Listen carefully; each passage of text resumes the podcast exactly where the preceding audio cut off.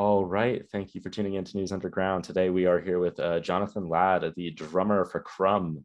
Uh, and we're going to see Jonathan later this month in Boulder for the Radio 1190 sponsored New Year's Eve show that they're putting on. So, hey, Jonathan, thank you for coming today. Thanks for having me. Yeah. So, uh, Jonathan, uh, first question really is uh, how did you all meet uh, as? I understand you all met through Tufts University in Boston. Yeah, I mean, we all went to school there, um, and we were all pretty serious about music, kind of irrespective of what we were studying. And uh, yeah, after yeah, it, we formed after me and uh, Jesse graduated. So uh, yeah, you know, we just got together, worked on some songs that Lila had written, and recorded the first EP, and it took off from there. Um, and when did you decide to get started as a band? Um, I mean, I think it just kind of happened naturally basically Lila and Bri started coming over to our place and we'd practice in my bedroom. And then once we had, I think it was like three songs ready, we booked some time at the studio that we uh, always recorded at Phoenix Down Studios in uh, Boston. And we just, you know, recorded an EP, put some effort into the art, and then put it out. And then after that, uh, you know, we gained some interest and some following, and people asked us to play shows. So that's kind of how it catapulted from there. And uh, out of curiosity, where did the name Crumb come from? Um, just purely the sound of the word. Um, also, th- we were in like a one syllable band name phase. So, yeah. You know, um, what did you ever have any other band other band names that you would come up with at any point that you're kind of curious to use or for crumb there there were other uh contenders but you know i think we made the right choice what was, what was like one that was up for grabs but you're kind of like ah i don't know um i'm not even gonna crumb you know i don't want any other name associated with it Fair, fair. Um, and what has your biggest challenge been when it comes to songwriting and being in this band? Um, I mean, as a drummer, I feel like I'm always trying to support the song, which is what the drums should do, but also just uh, finding a way of making it like authentic to to me. Um, and I think that's I think that's true for like all of us. Um, and that's why it ends up sounding like a little bit different or a little bit more interesting um, because we're all coming at it from different angles, trying to serve the song, but also trying to make ourselves feel like uh, good within it. So I think that's just like the consistent challenge. Um, and yeah i think like as the songwriting evolves and as we evolve it's like it's always just something to like reassess. I don't feel like we're a band that just like hits the same groove or the same like style quote unquote on like every song and every album. And that it's you know for better and for worse it just makes it like more interesting but also a little bit more difficult to like find the the thing that makes a song work in your music, you mentioned that kind of authenticity uh, that you want to bring mm-hmm. to it. What does that authenticity mean to you? Um, I think, yeah, just from the drums perspective, just like something that feels good to play, but also something that I'd listen to. Um, yeah, I think a lot of the music that I listen to is like on the more uh, like sort of like aggressive side. So I feel like because our music is way it's like pretty music, I try to give it a little bit of bite um, to like give it that foundation. So I'd say that's like an element of what it means to me. But yeah, it's really yeah, it's like a combination of like what feels good to play and what I'd want to listen to if I wasn't playing it. Yeah. And oh, sorry, go ahead. No, no, that was it. Um, and speaking of that, uh, and the music you listen to, you say it's a little more aggressive. What bands and musicians have inspired your sound? Uh, what's kind of inspired the sound of Crumb as a whole, and then uh, the sound of your uh, your drumming on these songs? I mean, I think like as a band, it's like we have we have a lot of overlap in our tastes, but also just I think like it's like pretty eclectic and it spans like truly all genres. So um I don't know, it's like really everything. Um but yeah, uh yeah, it's it's yeah, it's, that's a tough one to answer because it's like it's truly everything and then yeah uh, what did you explore in your most recent album in terms of like sound and ideas? Um feel like i mean yeah it's like so much i feel like uh a lot of the sonic exploration was like mostly outside of the drums like a lot of the synth tones a lot of the layers there um, and like the vocal tones and all of that were like heavy studio, like you know, going through a bunch of microphones or a bunch of outboard gear and doing what sounds right. Um, so I just got to watch that, but I feel like as far as the drums go, like the tones are different from song to song, but it's mostly just trying to get them to hit in the right way. Um, one song that was like the exception to that was BNR, where I was like a feel like the farther I go in my career, like the more electronic use I'm trying to incorporate in a way that like kind of feels live or just feels completely electronic. But that one was like a hybrid.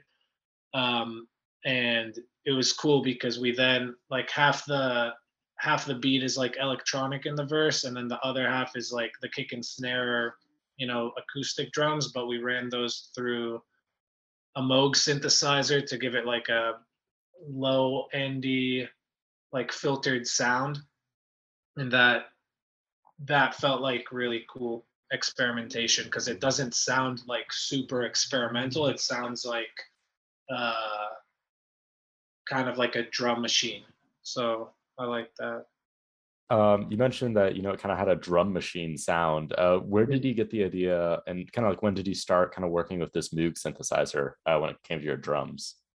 I mean, it was just something that Jonathan Rado, uh, like he just had, uh, you know, he has like a studio and he has like gear everywhere. So he suggested it. Um, and I think be- it worked particularly well because the drums were super sharp. Like even with the Moog, like they cut. Um, so yeah, he just threw that on, you know, and then we just messed with this and that to get it sounding cool in the mix. All right, nice. Very nice to hear about. Um, and then what do you ex- kind of with uh, going into that sound? So uh, we know you just released uh, Ice Melt uh, earlier this year in April. Uh, do you have any plans for what you want to explore in your next album? I mean, I think like a, as a drummer, I feel like there's like a bunch of different plans. Like, oh, this would be cool. This would be cool, and like could think about them endlessly. I feel like you kind of don't know what it's going to be until you get in the room and work on the songs with everybody. Um, but yeah, it's, I don't know. I feel like um, the one thing I want to do is like make it sound really cohesive. Not that it hasn't before, but I feel like the last album to me sounded like 10 really sonically different uh like songs that fit well together as an album but i i don't know. One of the things i want to explore is like just consistent like drum sounds. Uh, uh this sounds so stupid but just like consistent drum sounds that uh just like appear in different moments in the album. But again it's like all these like all these hopes and stuff is like so so easy to think about and then way harder to like you know go, it's it's also a little bit limiting sometimes to like go into a thing and be like this is the sound i'm going for like regardless of what we do. So we'll find out is the the short answer. Well so then maybe leading into that like how did the pandemic affect your band in terms of like was it harder to create music? Did you find like it well, helped you grow or? I mean it was you know it was like an intense moment in time. Uh but we were already like well within the recording process so everything was written. Um and then once the pandemic hit we had like you know a week and a half left of recording. So we had to take a break um, for like a couple of months and then regroup. But i don't think uh you know like anybody who records will tell you that you're just like in there from like whenever you get in until like late at night. So you don't really have interaction with the outside world and you want to maximize your studio time. So in that sense it wasn't that much different than normal recording. Um but yeah at least for me. But i th- i also think for most of the band it was like everything was like written and we just were like waiting to get back into the studio so this will be your last show in the U.S. Uh, for a while. Uh, mm-hmm. I understand uh, Maxx and I talked earlier that you're going abroad, uh, and by the sound of it, a little bit in Europe. Uh, what are, are you looking forward to that? Have you toured internationally before? We did. Yeah, I'm. I'm really looking forward to it. I think all of us are. Um, we did Europe like really early on. Wow, it's like probably fall of 2018. Um, and it was fun. It was, I mean, it was also like a crazy. The routing was like a lot of flying, so like really like a lot of lack of sleep, but it was a great experience. Um, and I think this time around, I'm I'm especially excited because we're just so much more confident that we like like this past US tour was like easily I think the best we've ever sounded like the best playing the most fun we've had on stage um, and because our market in Europe is like a little bit smaller than what it is in the US, I think it's going to feel extra good to just like hit super hard for like 2 to 400 people in like these random towns. And I think yeah, certain European like it's just like yeah, it's different crowd energy and we're going to go to so many different countries and cities that it's just like a different experience than playing the US. Uh, with that, like, would you say that, like, are there any like kind of cultural things that are weird in terms of like going to concerts and playing there? Like, are there things you have to get used to with like the setup, maybe? In in different countries. Mm-hmm. Yeah, I mean, I think, uh, yeah, different crowds like react differently uh, to different songs, and uh, that seems obvious. But like, I feel like a funny anecdote of that is we have a song fall down that has a techno beat. And i feel like you know we'll play it live and like a lot of the time it's just like you know pretty normal reaction. But we played it live in berlin and like instantly because the song starts with the techno beat like everyone started moving. And i was like okay this is like the right crowd for you know for this uh this song in particular. So that's that's always fun to see like who reacts to what in what way. All right. Um so we've been talking a little bit about, you know, your playing style, um about some of the techniques you, you've used with the Moog synthesizer. Um when it comes to playing live, do you have any uh tracks that are your favorite to drum on? um yeah, I'm trying to think. I feel like it like really varies night to night. Um, there are two. I feel like the two tracks like that are the most like drum in. Well, yeah. It, I feel like okay. A big part of it is like when it feels really locked. It's like oh, it could be any track, and that's like always a combination of like how you're feeling that day, how the sound is, you know, feeling on the stage all that stuff. But the two moments in the set that like are the most uh, exciting and nerve wracking are like Trophy, um, which ends with like a wild uh, sax solo. And for that, it's like improvisational, really fast, kind of thrashy, and then Retreat is like kind of that psych jazz uh, feeling, which is also improv. So both of those are like when they're on, it's like really fun because it's like the most like drumistic. I feel. Anything you're looking forward to playing on New Year's Eve? Yeah, I think um, Balloon is gonna be super lit. Um, trophy. I don't know. We'll see. Like, I think the whole set, um, because it's gonna be like, yeah, a while since we played last, and it's also gonna be. I'm still associating like this show with our most recent U.S. tour, um, even though it's pretty removed, but it's gonna be like the same set. So I'm excited to like do it and like kind of put a stamp on it like this was this was this moment in time um, so that that's like could you repeat just that one last little bit for us you just uh, cut yeah, out for a second right.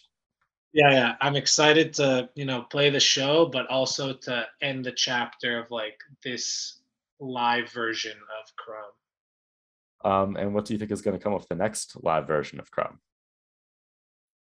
we'll see i mean that's going to be like the European, yeah, that's going to be the European tour. So I think it's going to be like, it's going to be cool because it'll feel more manageable, just like smaller crowds. And, you know, we're, yeah, we've just grown so much since the last time. Um, and I have things that I, you know, there are things that I want to try. And uh, we'll just see how much time we have to like prepare for those things. So keep it a secret.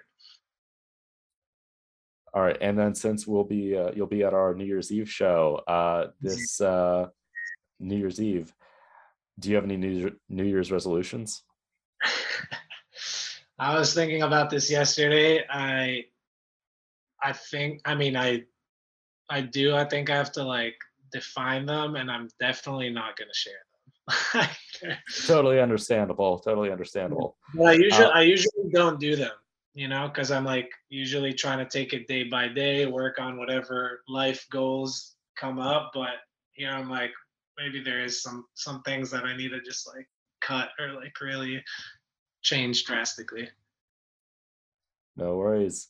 Uh, and then that comes to the end of our questions. So, is there anything else you'd like to say to our audience uh, in Boulder? Uh, is there anything else you'd like to say to our 1190 listeners? Um, no, I mean, I'm really excited to be there and to play the New Year's show. I'm really excited to see, I hope I'm saying their name right, Ramakhandra. Um, the opening band, they seem like their music just is so cool. Um, and yeah, I'm I'm super stoked to just play a New Year's show in Boulder. Hey, well, we can't wait to see you uh, on the 31st. So, hey, Jonathan, thank you for coming by. Thanks yes, for having thank me. Uh, for having, letting us interview you. Sorry. Yeah, this was fun. Uh, yeah, and come say hi during the show. Hey, thank you.